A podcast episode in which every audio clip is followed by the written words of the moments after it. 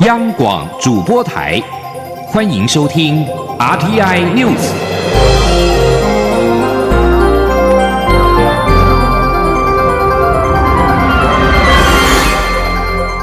听众朋友您好，欢迎收听这节央广主播台提供给您的 RTI News，我是张顺祥。第二届全球宗教自由会议十一号将在台湾举行，蔡文总统将应邀致辞。党政人士证实。总统当天将接见美国代表宗教自由大使布朗贝克，表达欢迎以及美方对这项国际对话的高度重视。美国国务院去年五月公布《二零一七年国际宗教自由报告》，指责中国持续控制宗教、限制信徒活动跟自由，并再度将中国列为特别关切国家。台美十一号将合办印太地区保卫宗教自由公民社会对话，美方派出美国国际宗教自由无任所大使布朗贝克首次访问台湾。适逢今年是台湾关系法四十周年，台湾旅行法生效一周年，这场印太的宗教自由会议备受瞩目。此外，这次会议也是继美国去年发起的全球宗教自由部长级会议之后，首度移师海外到台湾，也是第一个举办区域层级宗教自由的公民社会对话。党政人士表示，美国指派具有正式官方身份，相当于部长级的宗教自由大使布朗贝克来台湾。出席去年由美方倡议的全球宗教自由会议移师海外的首场会议，是清楚的告诉国际社会，在自由民主的这个领土上面，美国跟台湾是价值同盟。由于没有掌握境外器官移植的通报情形，卫生福利部遭到监察院纠正。卫生福利部医事司长石崇良九号表示，经比对通报系统，从二零一五年七月到去年的六月底，应该通报境外器官移植个案一共是两百五十九人，其中有二十六个人没有完整的通报，健保将不再给付抗排斥药物，并从四月开始，针对六个月内仍然是没有完整通报者。将依人体器官移植条例的规定，最高开罚新台币十五万元。请听央广记者陈国维的采访报道。人体器官移植条例在二零一五年七月修正后，国人赴境外接受器官移植，回国接受后续治疗，应提供医院移植的器官类目、所在国家、医院及医师等书面资料，并由医院完成通报作业。不过，监察院发现，卫福部对于境外器官移植没有确实通报或登录不完全的情形，不仅没有依法处分，还持续以健保给付抗排斥药，鲜有代失。因此，通过对卫福部的纠正案案。卫福部医事司长石崇良回应，卫福部从这个月起将透过健保申报资料库，每个月比对新增使用抗排斥药物的境外器官移植病人名单。病人及医院如果没有依法完成通报，将让病患自费抗排斥药物，直到完整登录为止。并从四月起，针对六个月内仍未完整通报者，由当地卫生局开罚。未来呢，如果攻击之后呢，没有呃完整的登录的。那么将不予给付抗排斥药物的使用，那么直到啊完整登录。那么同时，如果在六个月内呢没有办法完成的，也会依照人体器官移植条例的十六条之一的规定呢，那么给予三万到这个十五万的罚款。卫福部表示，经比对通报系统与健保申报资料，从二零一五年七月一号到二零一八年六月三十号的三年之间，应通报的境外器官移植个案共两百五十九人，其中有两百三十二人已经完整通报，一人失联，还有二十六人没有完整通报，分布在台北、桃园、台中及台南等四个县市，现正由卫生局进行查处。卫福部强调，往后将会落实器官移植制度的透明度及可追溯性。绝对禁止任何器官中介、买卖等商业化行为。而对于部分返国追踪治疗案例较为集中的医院，也会要求地方卫生主管机关加强查核。中央广播电台记者陈国伟台北采访报道。云门舞集创办人林怀民将于二零一九年底交棒，明天开始改由现任云门二艺术总监的郑宗龙接下云门舞集艺术总监的位置。郑宗龙说：“林怀民老师是他永远的楷模跟典范，但他毕竟做不了林怀民，还是得要走出自己的样子，这也是眼前他要学习最重要的功课。”请记者江昭伦的专题报道。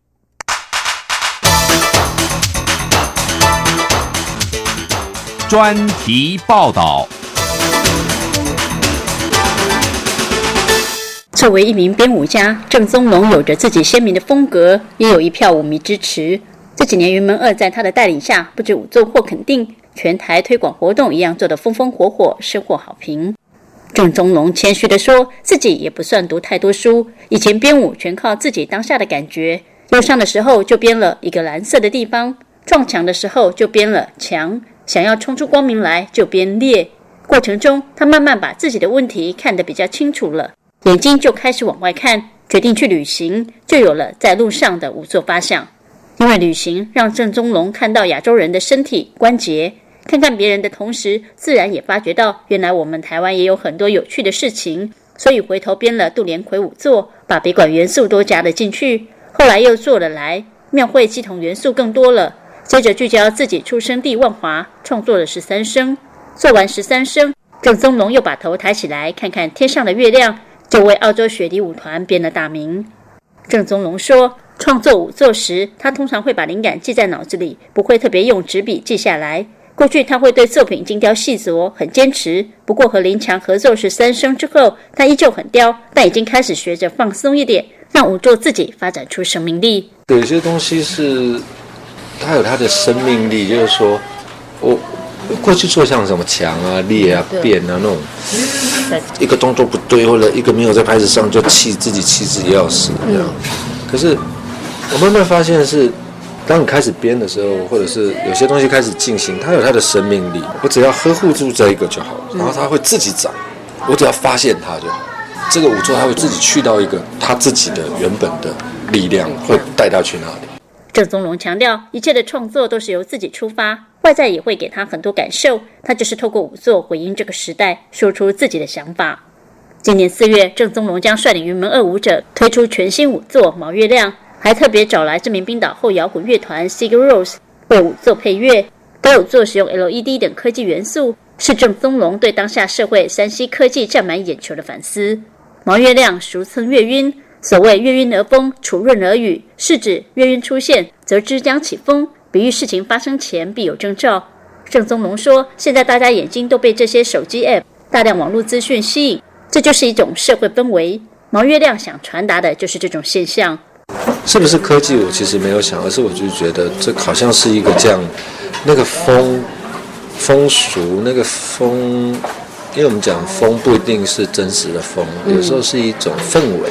脸书的影片下太厉害，那个大数据，你点了一个，然后全部都投你喜欢的来给你，所以我觉得那个风或许是这一件事情吧。所以我我其实没有想科是不是科技这件事情，而是自然而然这个主题带我到走到那个非常精准的 LED 荧幕这件事情。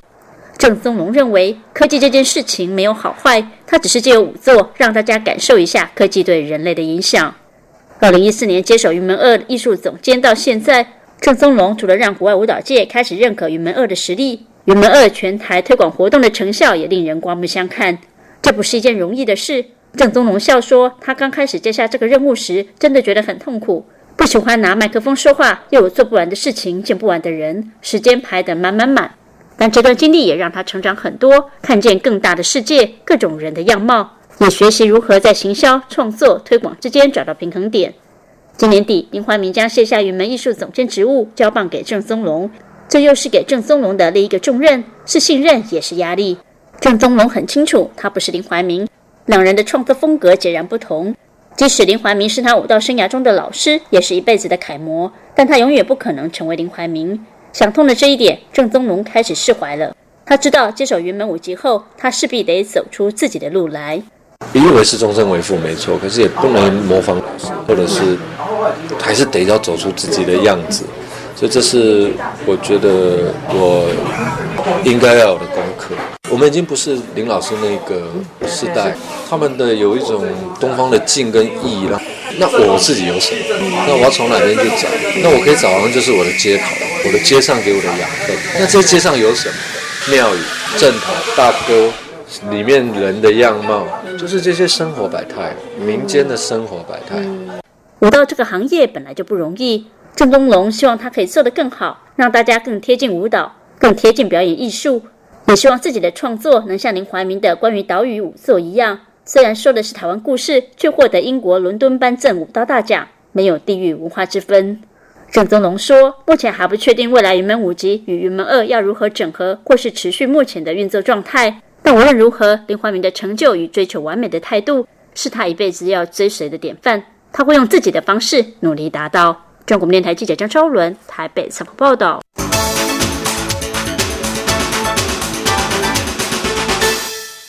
越南外交部九号表示，越南希望了解一艘渔船本周为什么会在南海争议性的水域沉没。越南搜救机构前几天表示，这艘渔船遭到中国船舰的撞沉。路透社报道，越南外交部在一封电子邮件声明当中表示。这艘渔船六号在西沙群岛的华光礁附近沉没。声明当中说，船上的五名渔民被另外一艘渔船全数救起。越南外交部表示，越南当局正持续了解事发原因，但没有进一步的详述。越南国家搜救机构六号表示，失事渔船遭到一艘中国船舰的沉没，但是并没有说明这艘船舰究竟是民用的船舶或者是军舰撞沉。另外，中国媒体七号则是引述中国外交部发言人的谈话报道：当中国船舰靠近时，这艘越南渔船就已经沉没，而且中国船员还救起了越南的渔民。俄罗斯新闻社报道，莫斯科主要国际机场的安检人员九号没收一名美国大使馆人员携带的一枚迫击炮弹。俄国外交部形容这是挑衅的行径。俄新社引述外交部消息人士报道称，俄罗斯规模最大的谢瑞米提耶佛机场安检人员在检查那名男子的行李的时候，查获了一个类似迫击炮弹的物体。消息人士表示，炸弹处理专家证实那是一枚有引信的炮弹，但没有炸药，并称那形同是挑衅的行径。外交部消息人士告诉俄新社，美国似乎不仅在国外，且在俄罗斯境内边界测试俄罗斯的安全措施。那名美国大使馆人员则是告诉安检人员，那是他个人的收藏品。他在错过原本的班机之后，获准搭乘稍后的一班飞机飞往纽约。俄国外交部消息人士表示。那名当事人跟美国军方有关联。莫斯科当局也表示，他们已经联系美国大使馆，正在等待大使馆提出解释。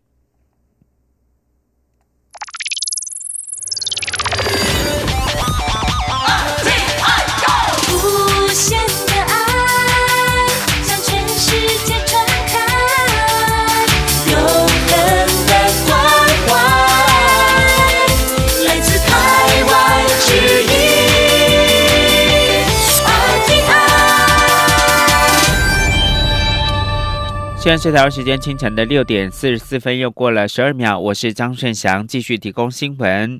日前，行政院长苏贞昌撂下重话，强调若酒店、夜店等特种店再有斗殴事件，就要当局的警察局长负责，引发讨论。苏贞昌指出，目的就是希望地方警局加强扫荡，让业者知道不能够跨过红线。希望特种店的业者能够自律。他还说，假如治安有变好，这些局长就能够升官。记者谢嘉欣的报道。由于斗殴事件频传，行政院长苏贞昌日前要求地方警察局要提高警觉，不容许特种店发生斗殴事件，否则将换掉当地警察局长。而各地警局近期也开始加强临检，但有媒体报道称，这番话引起基层反弹，认为无法有效提振治安。不过，苏贞昌九号下午为民进党新北市立委补选候选人于天站台造势时受访指出，警察一动起来，这几天就查到数百件枪械及毒品。若不这样加强查缉，不知道又会造成多少伤亡。苏贞昌强调，他的目的就是要警察局强力扫荡，让业者知道不能跨越红线。他说：“就是不能在店里面。”卖毒杀人不能聚众斗殴，就是不能酒客来了还要匙给他酒驾去造成伤亡，这都是人民最深恶痛绝的。那警察局长强力执法，也是要告诉酒店老板、夜店老板，你拿我的乌纱帽开玩笑，我就让你生意做不了。现在也有夜店已经停止营业。媒体也追问。若局长撤换速度快，将导致没有人才。苏贞昌回应：如果治安好起来，局长个个升官。对于外界的批评，他则说：就像当初防堵非洲猪瘟入侵台湾，政府要求百分百抽检时，也有很多冷嘲热讽、酸言酸语，但政府不为所动，强力执法。如今不但能让旅客一样快速通关，也有效做到疫情防堵。希望大家支持。针对新北市长侯友谊认为治安是地方首长责任，而非警察局长，苏贞昌回应：局长维护治安是最基本的工作，现在把它做好，特种店管好自己，以后也会轻轻松松。而侯友谊若多负责一点，也非常好。中央广播电台记者谢嘉欣采访报道。内政部长徐国勇则表示，警察局长如果快速有效处理酒店斗殴事件，不但不必下台，还要记功。他向特种行业业者喊话：有能力开夜店，就要有能力处理秩序。有斗殴，一定会严格取缔。平权游行昨天在雨中展开，期盼更多人能够重视女权。使台湾能够建立更完善的性别平等环境。记者陈国伟的采访报道。Woman 我们节台湾女性大游行活动，诉求大众无论是什么性别、什么性倾向，都能一起来重视女性权益。活动迈入第三届，有上百位国内外民众在雨中撑着伞或穿雨衣，从台北华山中央艺文公园出发。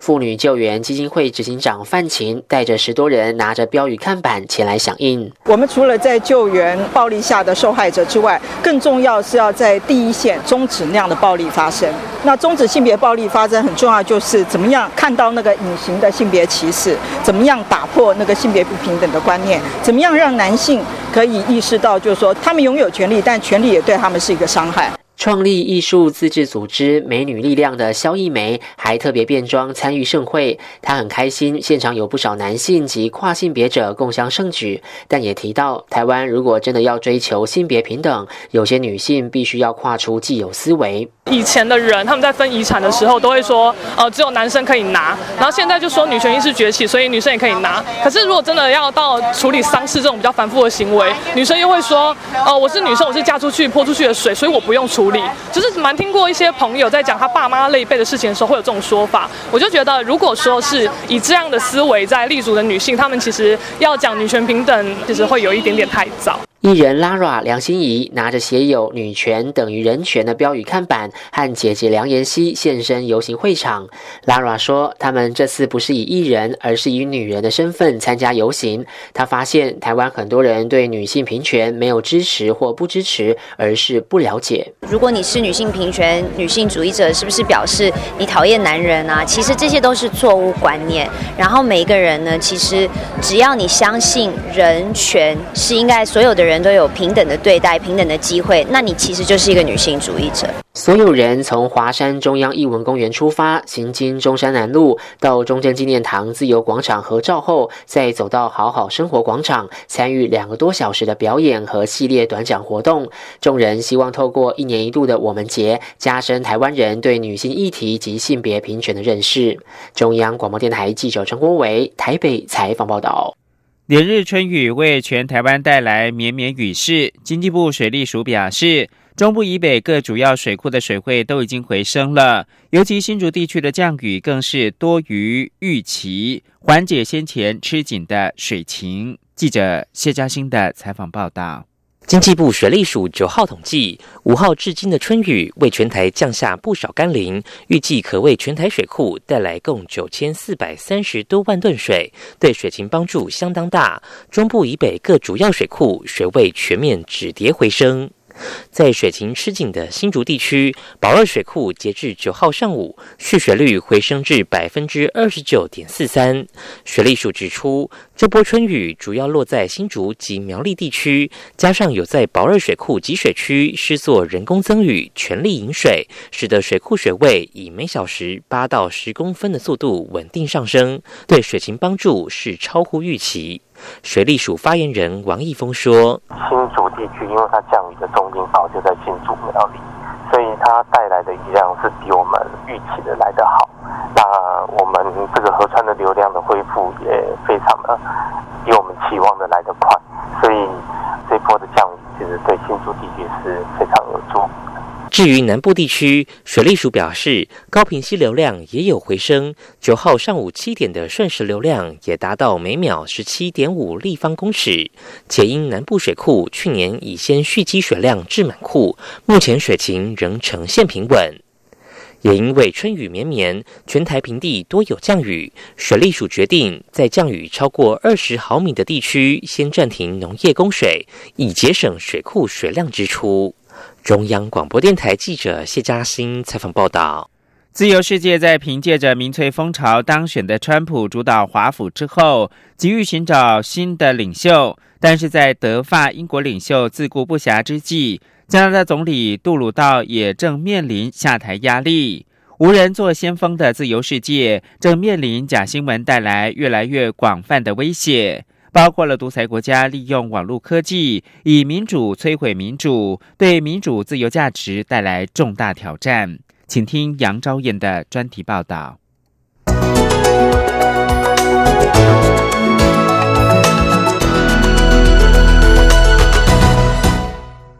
年轻、帅气、口才一流，二零一五年就任的加拿大总理杜鲁道，曾经被当成国际政坛的金童。在提倡美国优先的川普入主白宫，带着美国退出许多重大的国际规范与条约之后，国际社会急于寻找新的自由世界领袖。杜鲁道曾经被视为人选之一。不过，这名高富帅总理的领袖形象，近来却面临全面崩毁的危机。杜鲁道团队被控对前司法部长威尔森·瑞博施压，要他介入建筑业巨头拉瓦伦公司的贿赂案。威尔森·瑞博最后选择请辞。本月四号，对杜鲁道政府失去信心的国库委员会主席菲尔波特也接着走人。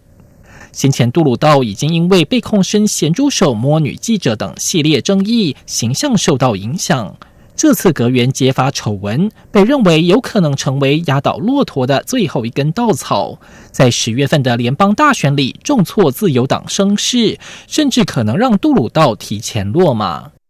在这位加拿大政治金童深陷丑闻之际，现在国际社会想问的是：自由世界的领袖究竟在哪里？华盛顿邮报分析，放眼西方世界的自由堡垒，德国、法国、英国领袖现在个个焦头烂额，自顾不暇。英国独立报曾评论，美国前总统奥巴马在下台之前，已经把自由世界领袖的棒子交给德国总理梅克尔。不过去年十月，梅克尔终究抵不过开放难民入境之后兴起的民粹反弹势力。在地方选举节节败退之后，宣告将于二零二一年告别政坛。在欧盟与梅克尔相互支持的法国总统马克宏，则是自去年十一月开始遭遇反精英主义的黄背心运动冲击，上台才不到两年，就面临棘手的改革障碍。至于英国首相梅伊，到目前为止都还无法让国会通过他的脱欧协议，而英国本月底就要面临正式挥别欧盟的期限压力。华油分析，梅伊现在还能守住相位，纯粹是因为没人想接手。这样一名领袖，遑论能带领自由世界。在自由世界缺乏领袖的背景下，国际人权组织自由之家表示，近几年来全球公民自由呈现下滑，而这项趋势与通讯科技发展的走势密切相关。纽西兰前锋报分析，从苏联解体到近十年前的阿拉伯之春风潮，通讯科技逐步发展，一度令人以为独裁者将难以生存。然而，过去十年间，独裁政府已经发展出生存之道。例如，中国政府就运用大数据，利用网络来找寻麻烦制造者。俄罗斯更出口监视科技，以数据工程师与分析师帮助叙利亚强人总统巴夏尔搜捕潜在的造反者。俄中政府发展通讯监视科技，不仅让民主潮流难以吹进两国，更让国外独裁专制人士获利，扼杀国外的自由风潮。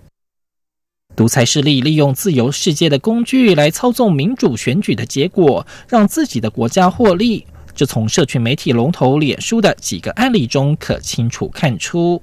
去年，脸书爆出有八千七百万名用户的个资被不当取用，透过这些个资，有心人士就能以假新闻或其他宣传手段来煽动情绪，影响选民投票意向。据报道，被控干预美国大选、帮助川普胜选的俄国，就掌握庞大脸书用户的个资。对于脸书保护用户隐私不利，脸书创办人祖克伯六号发长文宣布，脸书未来将把保护隐私摆在第一，把重心摆到隐私与加密的网络讯息服务。不过，科技网站 The Verge 分析，祖克伯仍未提到要如何修正造成假新闻、假消息扩散的动态消息服务。被独裁者利用的言论自由，造成自由价值被反噬，甚至造成以民主摧毁民主的现象。缺乏领袖的自由世界正面临重重危机。以上专题是由编译杨昭燕编辑播报，谢谢收听。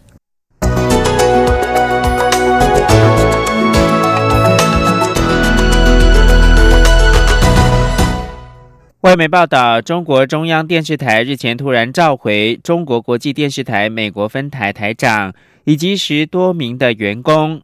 报道指出，此举可能与美国对这个机构的外国代理人审查有关。隶属中国中央电视台的中国国际电视台 （CGTN） 又称中国环球电视网美国分台宣布。台长麻静，他的一名副手以及十几名中国员工将返回中国。所有员工对这个突然的变动感到意外。报道指出，七年前在华盛顿建立中国国际电视台美国分台的麻静被召回中国之际，正值美国司法部加大外国代理人法律的执行力度。